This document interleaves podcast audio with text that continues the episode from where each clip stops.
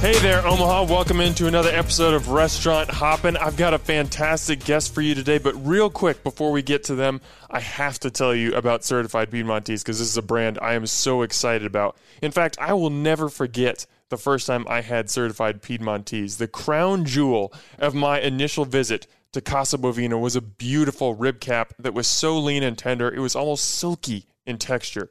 The moment that beef hit my taste buds, I was hooked. These animals are raised all natural on a network of family ranches across the Midwest, so Certified Piedmontese is able to cut out the middleman and buy directly from the source. And while I highly encourage you to check out Casa Bovina, you can savor this beef at home too. Whether you order off Piedmontese.com or by calling 1 800 414 3487, your purchase will be shipped directly to your front door. Plus, when you use my discount code HOPPEN, H O P P E N, you get 25% off your order. How can you beat that? So, what are you waiting for? Get some steaks, burgers, bacon, or other meats and experience the certified Piedmontese difference for yourself today. And now to my guest. Hey there, Omaha. Welcome into another episode of Restaurant Hoppin'. I'm your host, Dan Hoppen, and my guest today is a man who has many different titles. Officially, he is the Director of Hospitality for Noddle Companies and the general manager for one of my favorite spots in Omaha, the Inner Rail Food Hall. But he's also been the executive chef at several restaurants. He recently helped open Sonny's Bar in Aksarben Village. Bottom line, I don't think we're going to have any shortage of things to talk about today. Matt Taylor, welcome to the show.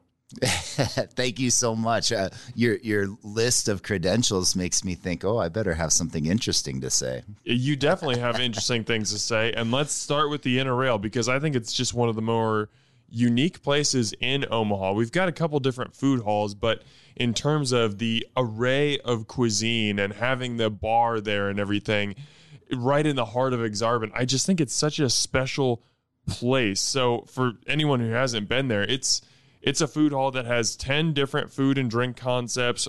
There's the full scale bar. There's that gorgeous, cozy patio right outside that is just absolutely perfect for these fall nights that we're experiencing right now.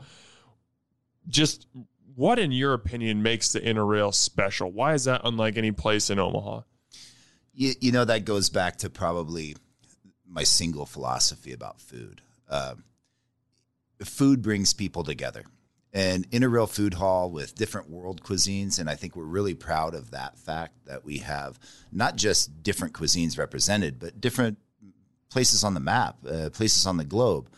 And when you can come in and have um, Nepalese street dumplings next to Sofra creperie and, and handmade crepes, and then go get um, Napolitano style pizza I think what you have is a place where the community gathers, different backgrounds, socioeconomic. Um, when I look out every single shift I'm in, and I say shift because we're we work at this, right? But every day I look out at Inner Rail, I have a moment at some point where I'm amazed. I feel like the vision of the being the living room of Omaha is achieved. It's really cool. And I see last night I was watching a little toddler was pushing a chair across the table. Somebody came in with their service dog. There was a group of, you know, probably uh, boomers who had gathered. I could tell that they were from long distances and they had come together and they were having a beer together. There was laughs. And then there's UNO students. And I thought to myself, all right, this is Omaha's living room. Omaha's living room. If that's not the new tagline for the Inner Rail, I think we're doing something wrong here. That's a beautiful description. Right. And and I'd say that's all of zone six. So we call zone six that that whole block there. And it's got Sunny's, it's got the dog park, it's got that and Sunny's has that special turf area and the sand volleyball courts, you know. So that whole area just brings people together and that's originally why I think I got smitten by cooking? Well, let, us get into that. What what got you into cooking originally? What what smit you? Smite you? I don't know what the word is. Just what got you into cooking? Yeah, well, I'll tell you, it, it's a funny story. I was uh, undergrad at University of Illinois. I thought I was going to be uh, the next Faulkner or Hemingway. I thought I was going to be a writer. Um, I, de- I decided pretty quickly that um, I was not disciplined enough nor skilled. I uh, I love it. I love words. I love literature. Um, but I was sitting in a basement coffee house. Uh, the Red Herring Coffee Shop is a vegan coffee shop. Um, I, I'm not a vegan. I stir my coffee in the morning with bacon. I'll tell you what.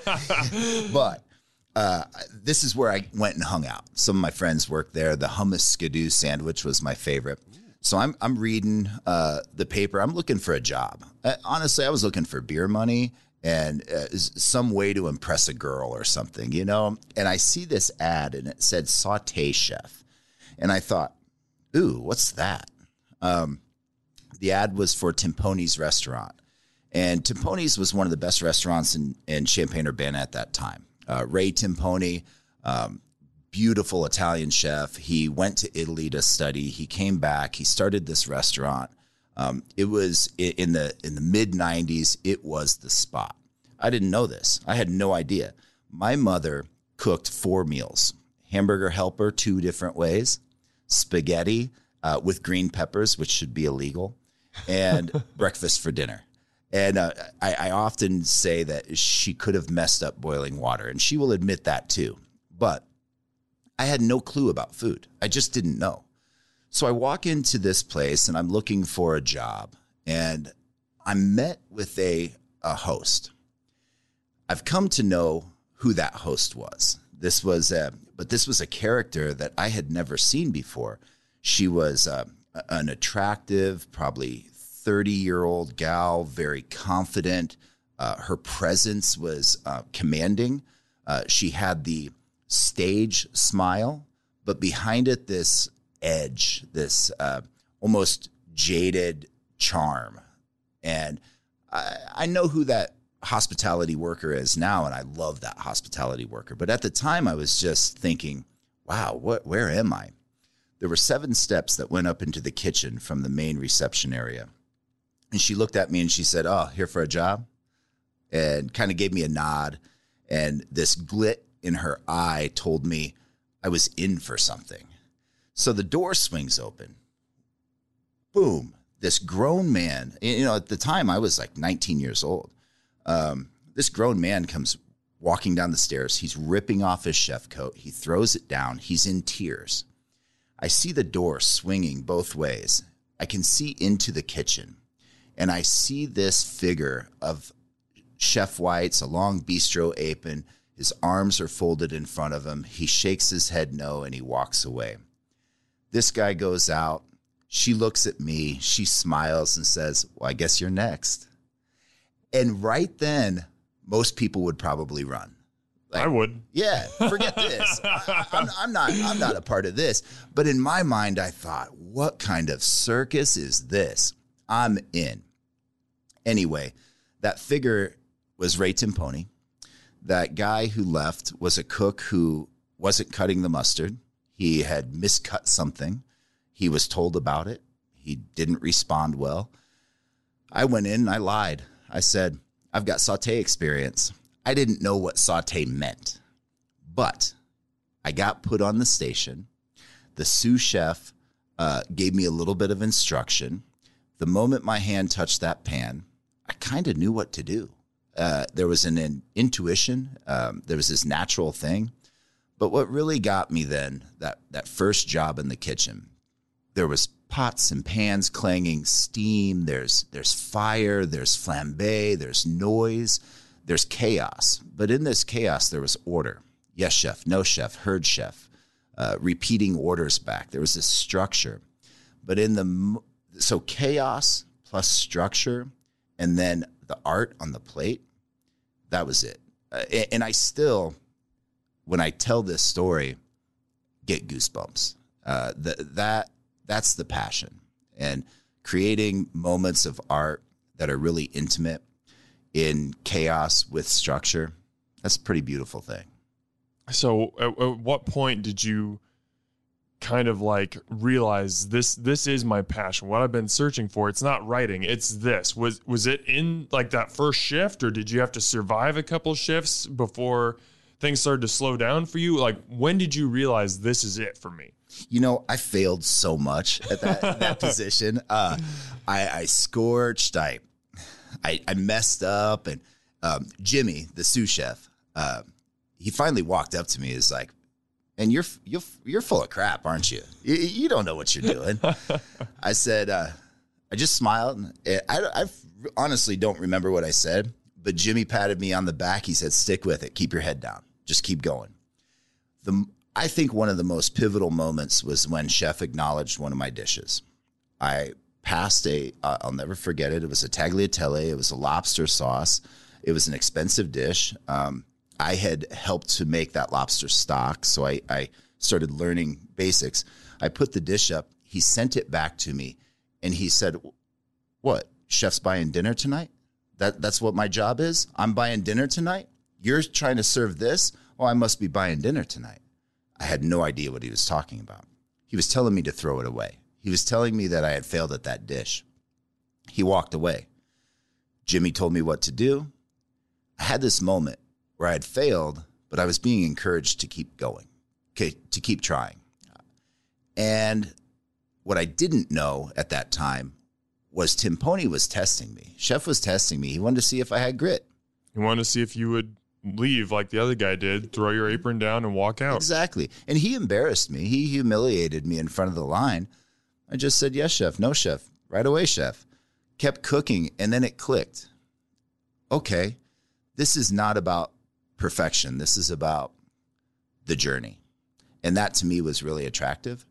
Um, fast forward about eight months, and chef came to me and said, uh, I-, I want you to go to some other kitchens and learn some stuff. You've learned enough here and he kind of kicked me out. And that was another pivotal moment where I realized, wow, he cares. And, and I needed that, that mentor, that man mentor in a young male's life, so important. Um, I, I couldn't thank him enough. So what's what was the next step? What were those next years for you? Uh, I went and staged at Trotter's Kitchen. Uh, wow, so okay. mid mid '90s, and in Charlie Trotter's kitchen was that's um, no joke. Uh, it was special. Uh, you know, waiting online for an opportunity to work for free. Uh, that's not something you hear about all the time. But uh, I, I staged there. Um, I thought Trotter was a kind of soft spoken yuppie type chef who was really, really good at what he did. And what I discovered was he was a mad genius and a maniac. And uh, his uh, volatility was uh, palatable um, his uh, ferocious temper was intimidating, but his dedication to the craft was inspiring. So my time there was special, and and that's when I got hit with the um, the fine dining bug. From there, I went to I worked for Doug Keane at Cyrus uh, in, in Healdsburg, um, two Michelin stars there. Uh, I went and staged it in Keller's Kitchens. Um, the difference between two and three stars is coffee and bread. Uh, it's a very close uh, thing, um, but to attain a, a, third Michelin star is something special. Um, you know, then I went off and I opened a restaurant in northern Minnesota.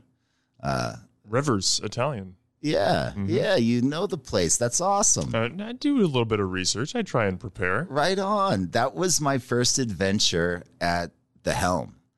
And boy, was that intimidating, but a blast, a blast. Well, tell me about it. What makes it intimidating?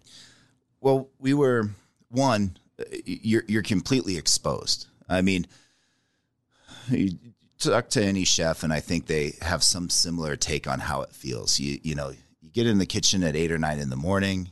You prep all day. You're you're selecting your your products. You know, my ethos at that time was uh, real farm to table work. Uh, Minnesota, there, there's a mentor of mine, Lenny Russo, who has uh, Heartland in in Minneapolis, St. Paul. Um, really helped me with the the philosophy of procurement and the idea that it's so important to know where your food comes from, so important to know who's raising your food, so important to know that that's the quality.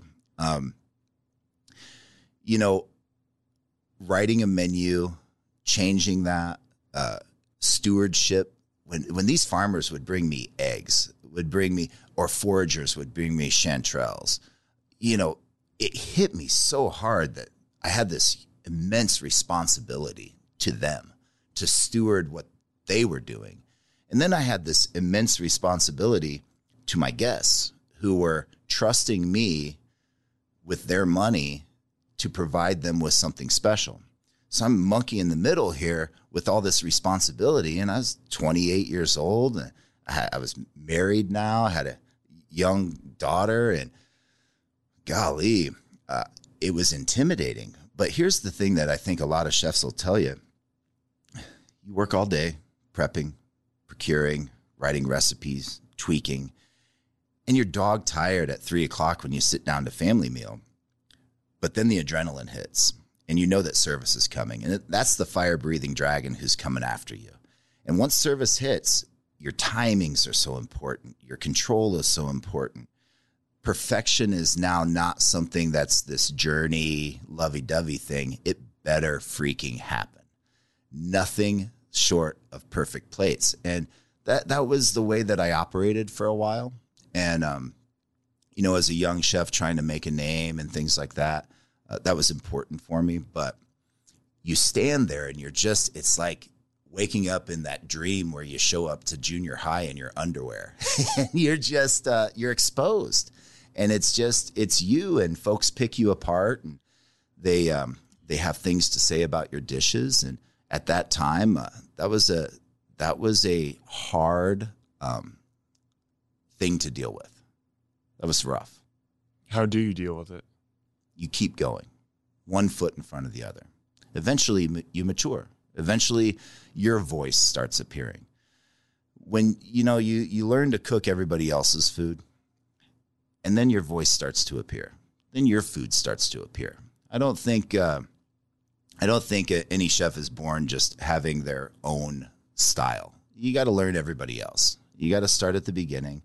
You got to learn from masters. You got to you got to learn from mentors and it starts to appear here and there. That's how you deal with it. You just you keep going. You never quit. And honestly, I think hospitality is uh, is an industry where true grit exists for those who succeed. And it's not about being the best restaurant, having the best menu, having the best meal. It's about having the most grit. It's about continuing on, and eventually um, things appear. And if you pay attention to it, I think uh, God blesses you with these little nuggets that tell you you're on the right track. But I don't know. Maybe I'm wired that that could have happened as an auto mechanic. I, I don't know. It just happened to happen in food. Hey, listeners. So, Thanksgiving is just a few weeks away, and, and this is the giving season. This is when everything is about food, it's about family, it's about coming together. And I really can't think of a better way to come together and enjoy great food than with certified Piedmontese.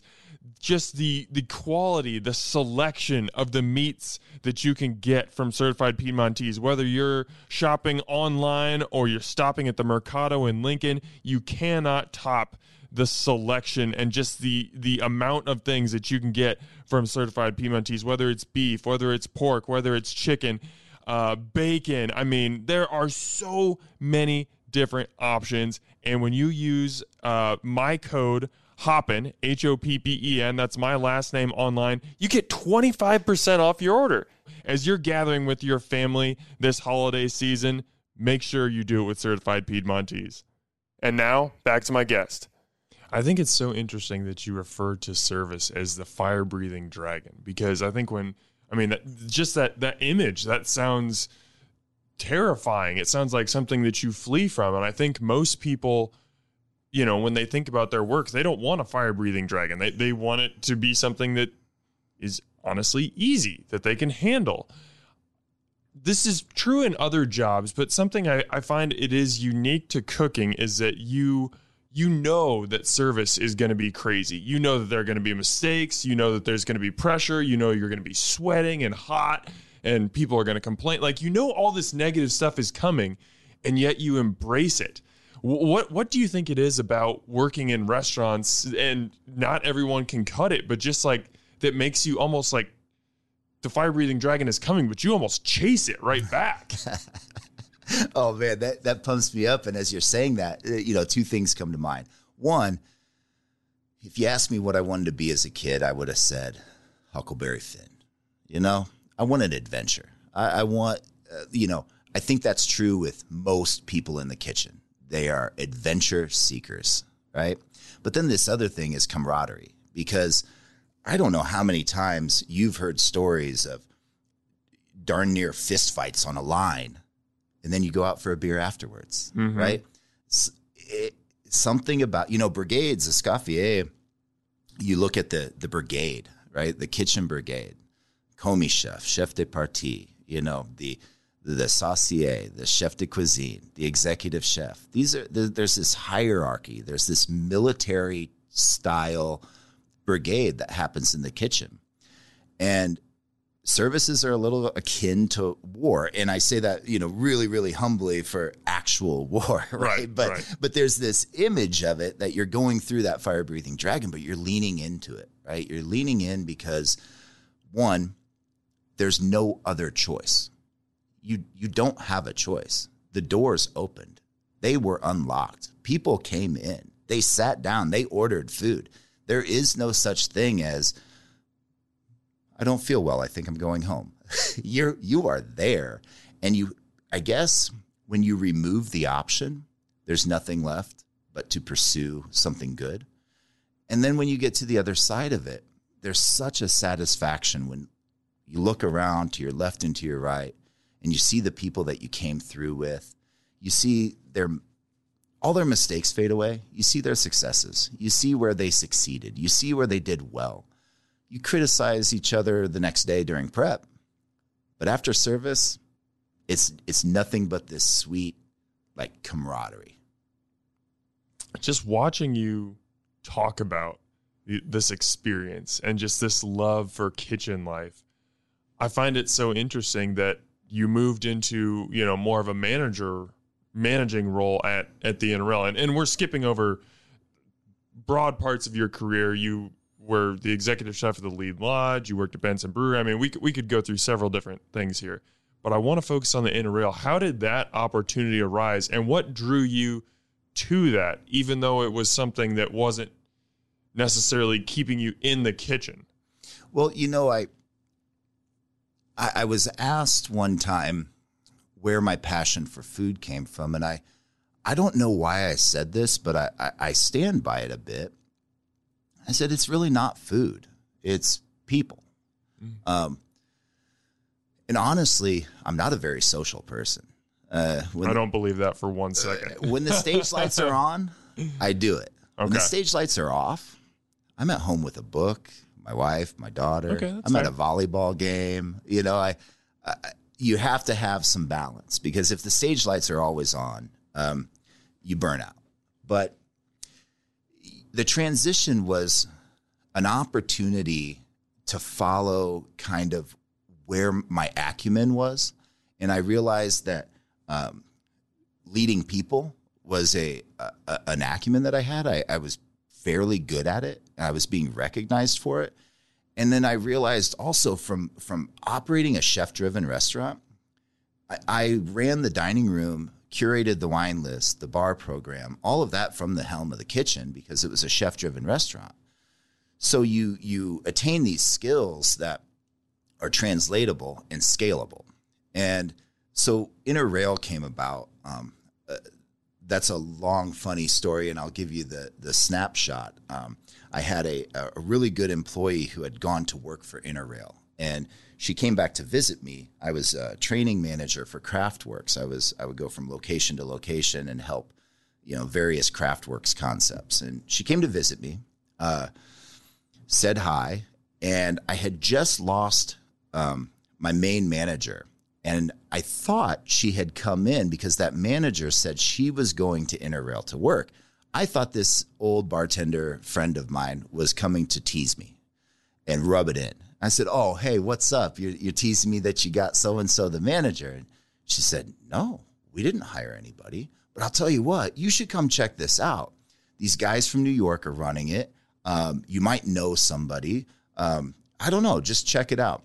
You know, I was miserable in the position I was in at that time because I had fallen into this. I was trying to develop a career path so that I could work more from a, a, um, a concept place. I could develop concepts. I, my dream was to go back into uh, ownership and, and create some stuff.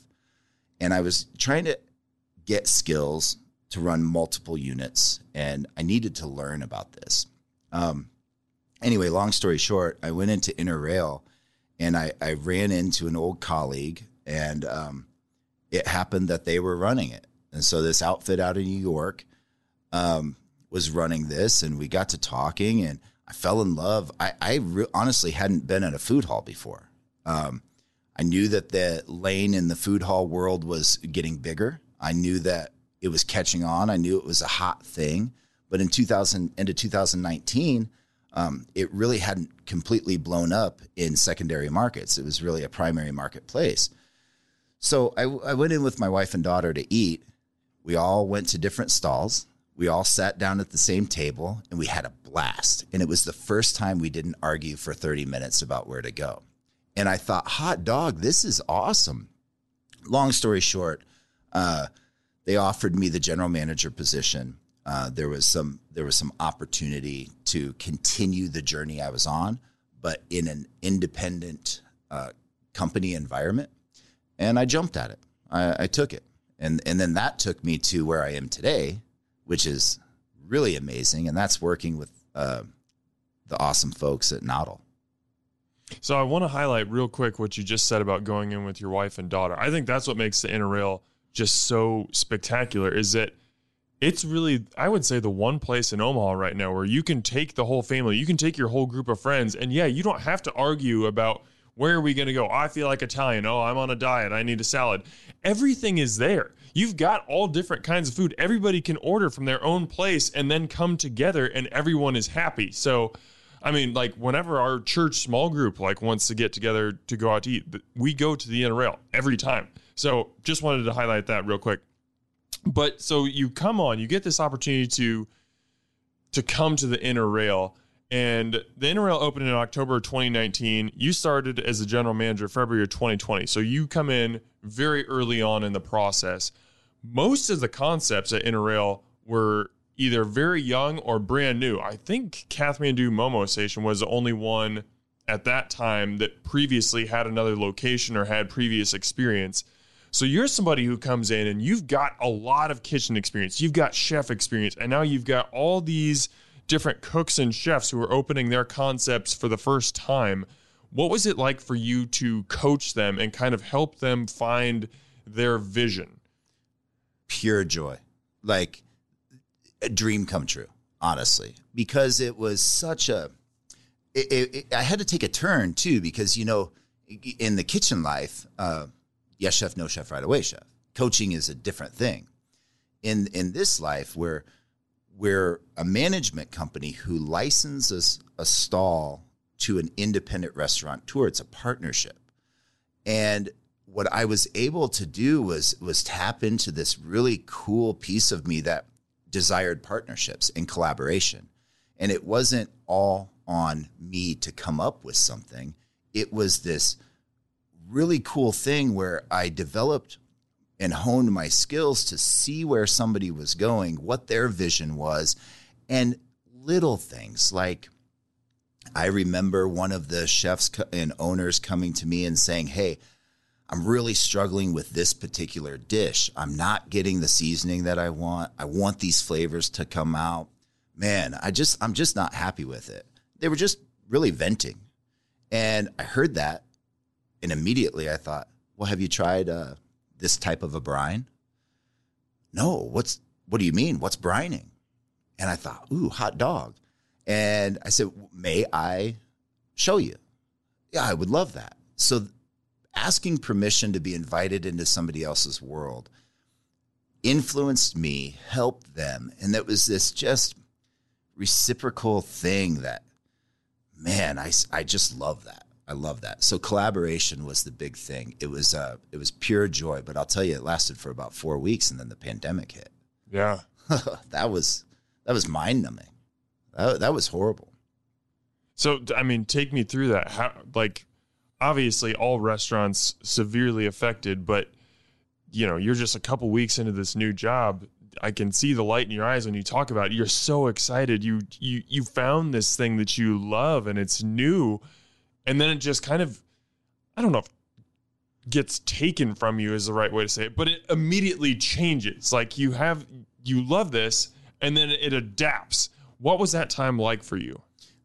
I think you're more correct when you say taken. Okay. Uh, I, I, that's how it felt. Um, I, I remember, I'll, I'll, probably get the date wrong, but I think it was March 12th. It was a Saturday night. Uh, maybe it was March 13th. Um, Baxter Arena had a hockey game going.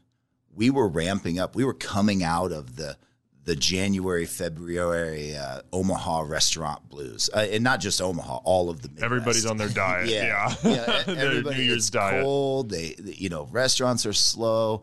We're we're struggling because we're coming off of the high of opening and being really busy, and now boom, we're starting to ramp back back up, and there's there's hope and there's uh, excitement, and we're we're planning for what the um, summer season could be in that great outdoor space I'll never forget it was 8 p.m. on a Saturday night. I'm looking at a full food hall full of just conviviality and fun. And I'm just thinking, man, I'm in the right spot. I get a phone call. Shut the food hall down. And we're not reopening on Sunday. Let's talk on Monday. That's I, it? That's it. And oh I never gosh. heard anything. And I, and of course, we had a conversation. I'm talking to folks on the other end of the phone in New York City at the epicenter of what was happening in the country. Their perspective was much different than what we were experiencing in the Midwest at that time. We were still a little, yeah, this is happening, but what is it? Um, you know, ownership and management agreed that we need to assess and shut this down, and then boom, um, the state came in and said, you know, we're, we're closed for indoor dining. That had never happened in the history of restaurants ever before. Nobody knew what to do. I'm sitting in a 20,000 square foot food hall with 10 independent restaurants or nine independent restaurants in the bar. We have a certain sales threshold we have to meet to pay the bills. You can't let anyone in food halls were designed to be a four wall entity where people were attracted to come in. It's all about community. It's all about community and coming together there. We had no online ordering presence. We had no delivery, no takeout, no thought of ever even applying those dining options because that's not what a food hall's for.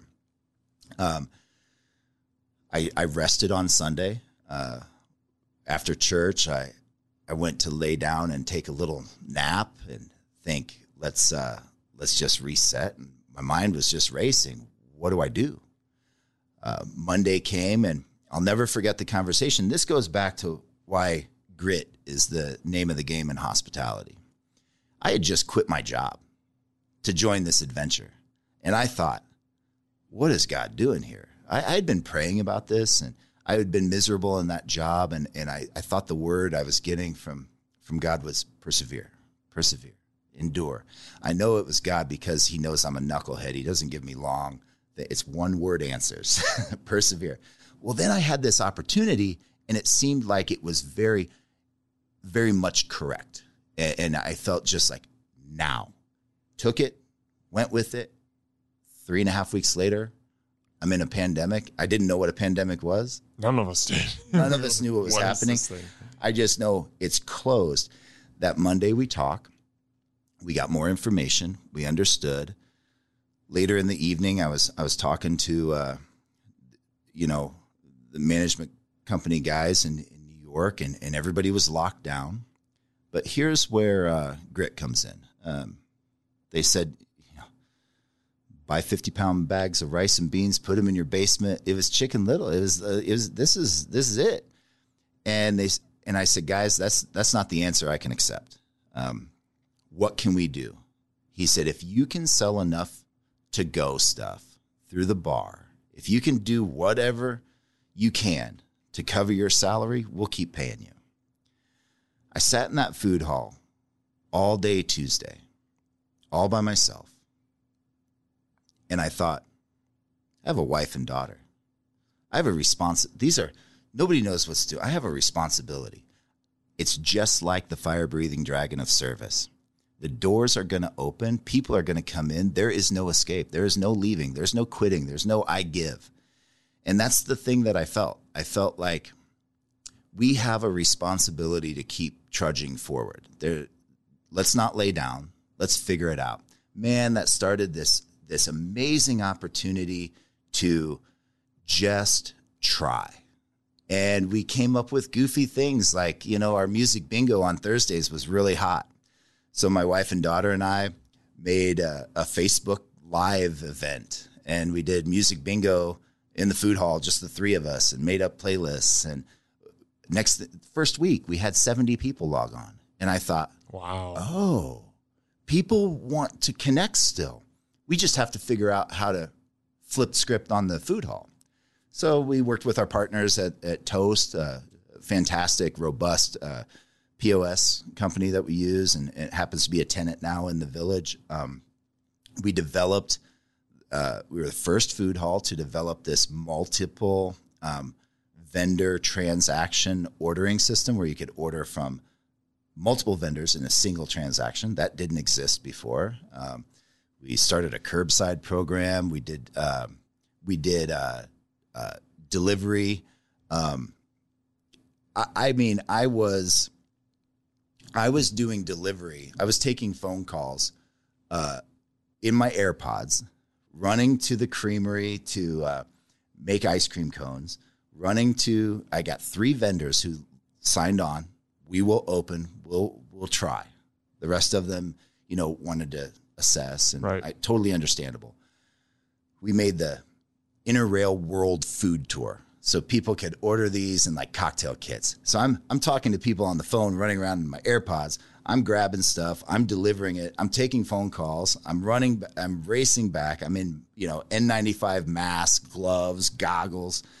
It was a circus, but in that we found grit, we found opportunity, and we developed now things that would have never existed in the food hall. Like, for instance, when you come now in the food hall with a group of people, you can text everybody a group order link and you can all order on a single tab and the food, you get a text message to come pick it up at the stall. None of that technology existed, uh, probably nor would it at this time. So, in great struggle comes great opportunity. You took on the fire breathing dragon, you beat it. So you're adapting, you're developing on the fly. Like this, it just reminds me of exactly what you're talking about in the kitchen. Like, yeah, stuff's gonna hit the wall sometimes and it's gonna suck. And you're not gonna know exactly what step you're gonna take next, but you just you have to it's like you said earlier, you just have to keep going. You have to figure it out. And at the end of service, you're going to be tired, you're going to be sweaty, you're going to have burns, but there's going to be that moment where you look around at everybody and just be like, "Guys, we did it. Is is that kind of a similar feeling that you had at the food hall? it, it yes it took longer. It was it was not without ups and downs. Uh, but i'll tell you something's really special happened. You know um, alex this uh, gal who we were working with she was our marketing director. We talked all day every day uh, coming up with what new thing like uh, what can we do? And anyway we came up with this program because the idea was how can we create some business for these restaurateurs, these little small independent shops. And ultimately, my main responsibility is to bring them the business. Their responsibility is to incentivize them to come to their particular concept. Well, one of the things that we did was Meals for Heroes. Uh, we opened up a free Square account. We uh, put out advertisements as best we could that said uh, you can donate meals to frontline workers, and we will deliver them to hospitals or uh, fire departments, whatever. So we had a meal deal thing. So the, the funds came to the vendor, and then the meal went to the frontline worker. So if somebody was sitting at home and said, "Oh, dang, you know, I'd like to buy ten breakfast packages for some nurses," that would be great. Our vendors are getting that revenue. Well, it was chugging along. We were doing a little bit of business, and then um, Noddle companies, the owners of the food hall, heard about this, and Jay called me and said, "What are you doing? We're trying to do something too." And I thought, "Wow, this is this is neat." Um, well, what are you doing? He said, "Well, we got this thing, Noddle Cares. We'd like to we'd like to donate some meals. So tell me about your program." I told him, and, and he said, "Let me call a few people who might want to get involved." This is where I I, I, I get misty eyed. I tear up you know that because this is what it, it, this is what we do in food Noddle Cares came back to the table and said we raised enough money to purchase 300 meals per day holy cow seven days a week and we'd like to do this for two weeks can you swing it i called all the vendors i said guys i know that not all of you are going to want to open but this is what we've got everybody but one vendor opened and all of a sudden, we had revenue coming in. It got some traction. It up to 352 meals per day. We did two different services. Uh, we split that in half. So each day at lunch, we sent out, you know, 175. Each day at dinner, 176, and whatever the math is. And and the recipients of those meals were all the soup kitchens, the shelters, Siena Francis House, Open Door Mission, um, different church organizations who were working to try to keep people fed. Then it extended to four weeks, six weeks. We ended up doing that for nine weeks. That's incredible. And it kept the food hall alive. So it was no, that, then you learned another lesson. Hospitality is not just about grit, it's about people coming together for common good feeding folks is uh, it's a big deal, and you know, and our society is such that uh, we don't have to, uh, you know, forage and hunt to just to sustain life, and but now it becomes emotional connections. Now it becomes conversations without words amongst people. And when you let that sort of community spirit in, um, I think God smiles on it. And uh, that food hall survived that pandemic without losing one single vendor. Incredible. Now I know that we've only got a couple minutes here. You got a heart out, so I got to let you go soon. And I could listen to your stories all day, Matt. We might need to have you back on the podcast. But a- after hearing just this this story of perseverance, this excitement at the beginning of the job, getting beat down by the just the fact that you were going to be shut down by the pandemic, then kind of this like re-rising up through this food program.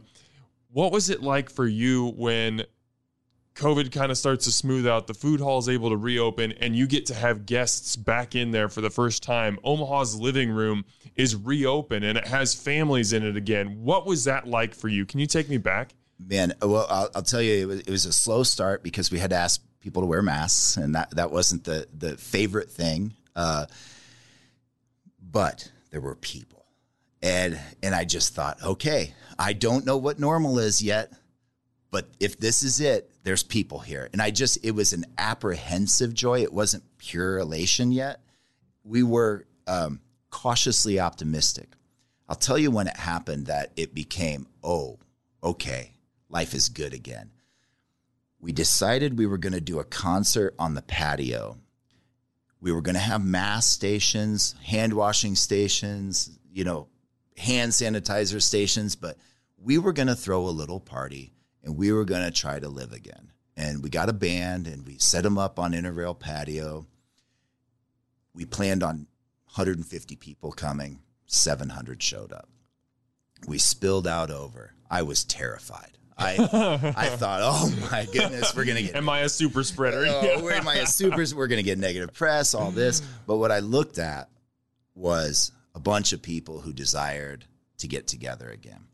And we kept doing that. We kept growing that. And so where we are today is this um, we recognize that we have a responsibility to create a safe environment with a bunch of cool stuff that you can do, some revolving recreation that you can do.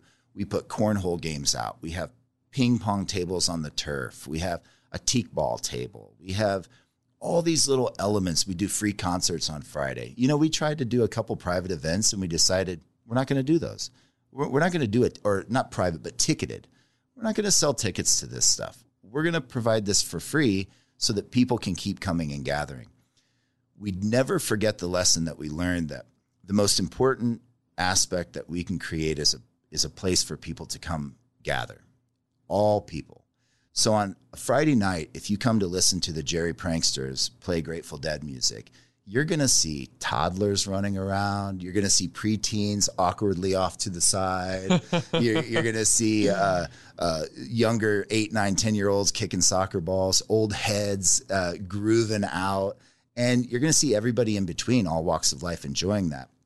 We realize that we are accomplishing that goal by doing that, but we also realize there's this heavy stewardship responsibility to continue to evolve and move forward. And one of those things that we're doing, and I, I won't drop all the hints, but you know, there's some refreshing going on. Um, menu fatigue is a real thing. We always want to make sure that we are um, adapting, changing, and staying fresh. So we've got really great, talented concepts uh, who are trying to get into the food hall. We've got great ones that are going to stay. We got some rotation that's going to happen, but then we're going to work on this project.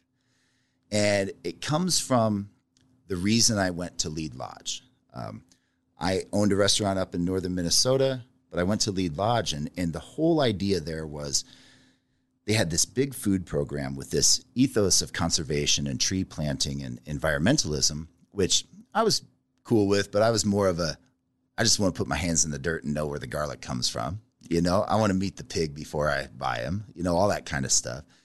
And so I changed the food program there to to local sourcing, and we were able to take a 1.2 million dollar food budget that went into the hands of mainline purveyors, and we put eight hundred and seventy thousand dollars in the hands of boutique farmers that first year.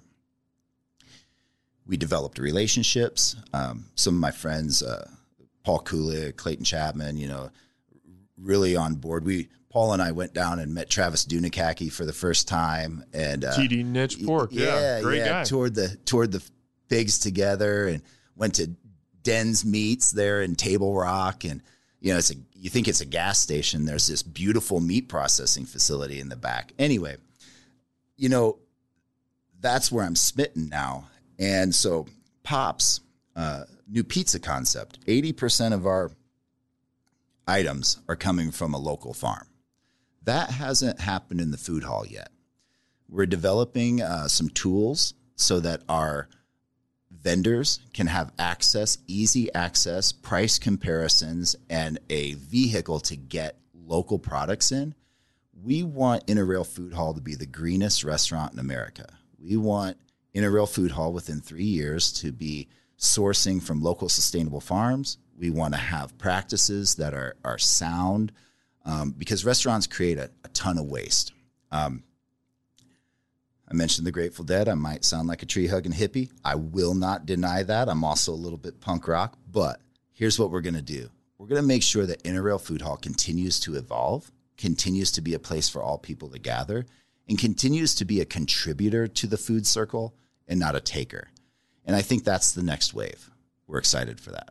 I, man, I thought I loved the Inner Rail before this discussion, and everything that you've said, both in the last couple minutes and just throughout this whole conversation, has just made me realize really how special of a place it is. It, I mean, you could go and just enjoy the food. The food is fantastic from from the vendors, but there's also that community aspect. There's the gathering, and now there's the supporting of local farms and and eliminating waste. It's just beautiful. People, you if you haven't been to the inner rail, you got to change that. Go. I mean, we didn't even get a touch on Sonny's, really. There's a great bar outside. I want to talk to you more about Pops Pizza, but we didn't have time. This just means you're going to have to come back, Matt, and you're going to have to tell more stories about facing the fire breathing dragon. Thank you so much for giving us the time today. Happy to do it. Omaha, as always, thanks for eating with us. A Hurrdat Media Production.